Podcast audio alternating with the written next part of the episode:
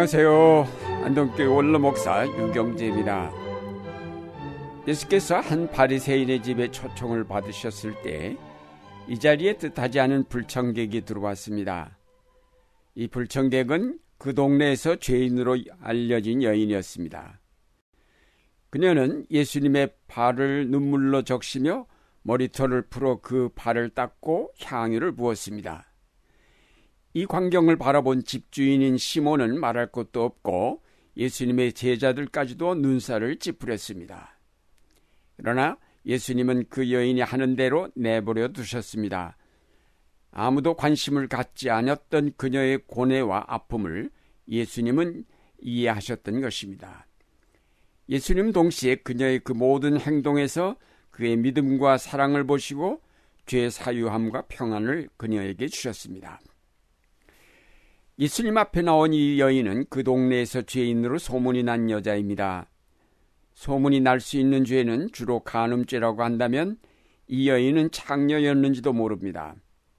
그렇다면 그녀는 사회적으로나 종교적으로 완전히 버림받은 여자입니다. 이 여인이 이와 같은 처지에 이르게 된 것은 누구 탓일까? 부모를 잘못 만났을는지도 모릅니다. 그녀는 혹 사생아로 태어났는지도 모릅니다. 멸시와 모멸과 학대를 받으며 그녀는 성장하였을 것입니다. 자기 앞에 거세게 밀려오는 이 운명의 물결을 거슬러 살아보려고 발버둥 쳐보았지만 끝내 견뎌내지 못하고 그 거센 물결에 휩쓸려 창녀로 전락하고 말았는지도 모릅니다. 그 사회의 시궁창에서 온갖 더러움을 다 겪으면서 그녀는 자기의 비극적인 운명을 저주하였고 몇 번인가 자기의 목숨을 끊으려고 시도했을는지도 모릅니다.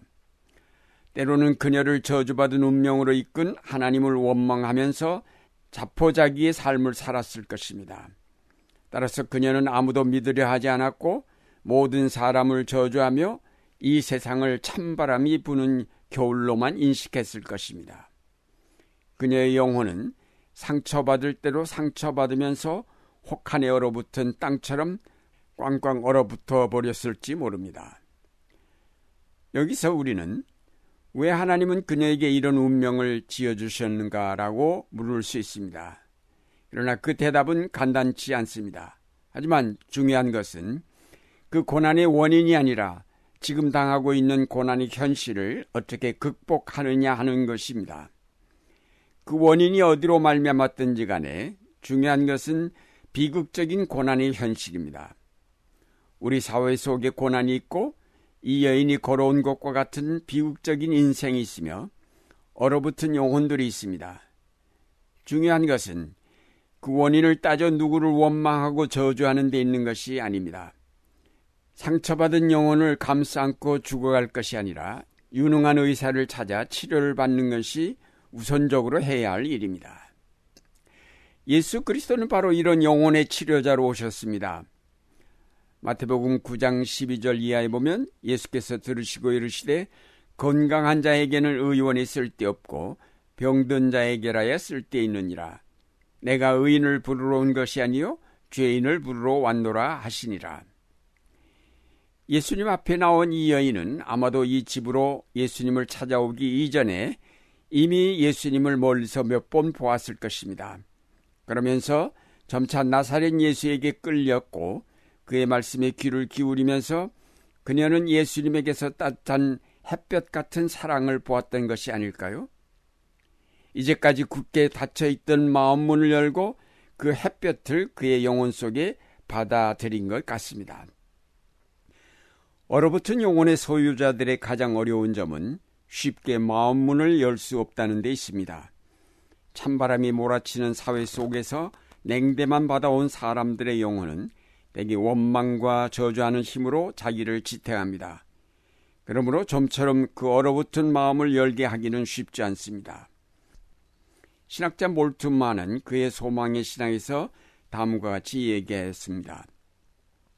신은 인간을 끌어올려서 광대한 전망을 주는데도 인간은 물로 앉아서 절망한다. 신은 인간을 약속의 상대로 삼는데도 인간은 그 기대를 믿으려고 하지 아니한다.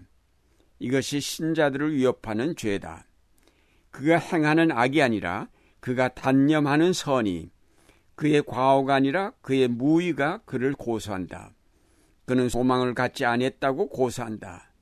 왜냐하면 자기 포기의 죄는 항상 소망 상실과 약한 믿음에 기인하기 때문이다.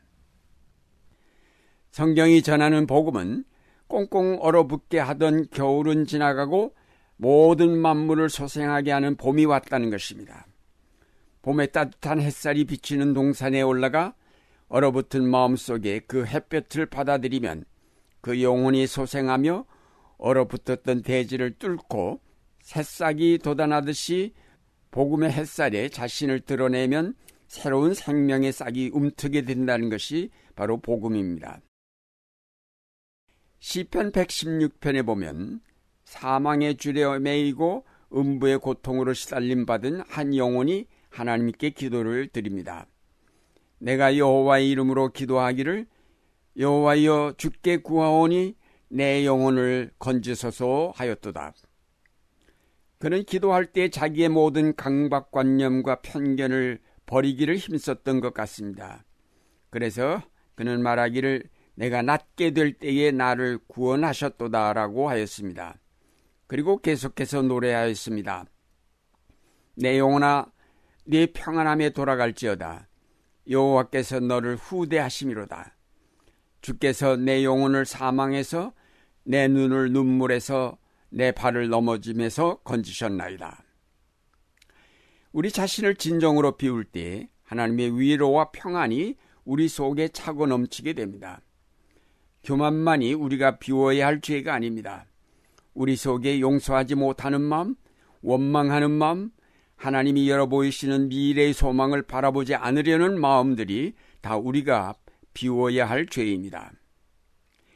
예수님을 찾아온 여인이 눈물을 쏟고 머리털로 예수님의 발을 닦았을 때 그는 바로 자기가 사로잡혔던 강박관념을 쏟아버리며 아무에게도 줄 수 없었던 사랑을 예수님에게 쏟아 부은 것입니다. 그녀가 진정으로 자기를 비운 순간입니다. 아무도 신뢰하지 못하던 그녀가 이제는 믿음을 가질 수 있게 된 순간입니다. 예수님은 그런 그 여인을 보시고 그에게 죄 사유함을 선언하셨습니다. 내 죄 사함을 얻었느니라. 이것은 예수 그리스도의 특권입니다. 왜냐하면 그가 십자가를 지셨기 때문입니다.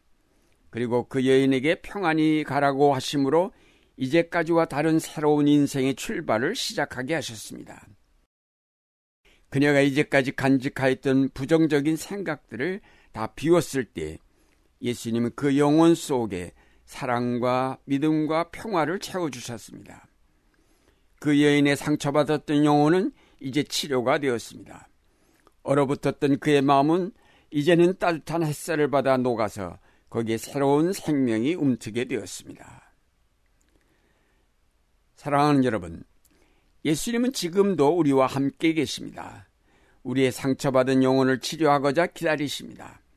잃어버린 양을 찾으려고 헤매고 계십니다. 버림받은 자를 구원하여 사랑받는 자녀 되게 하시려고 기다리십니다.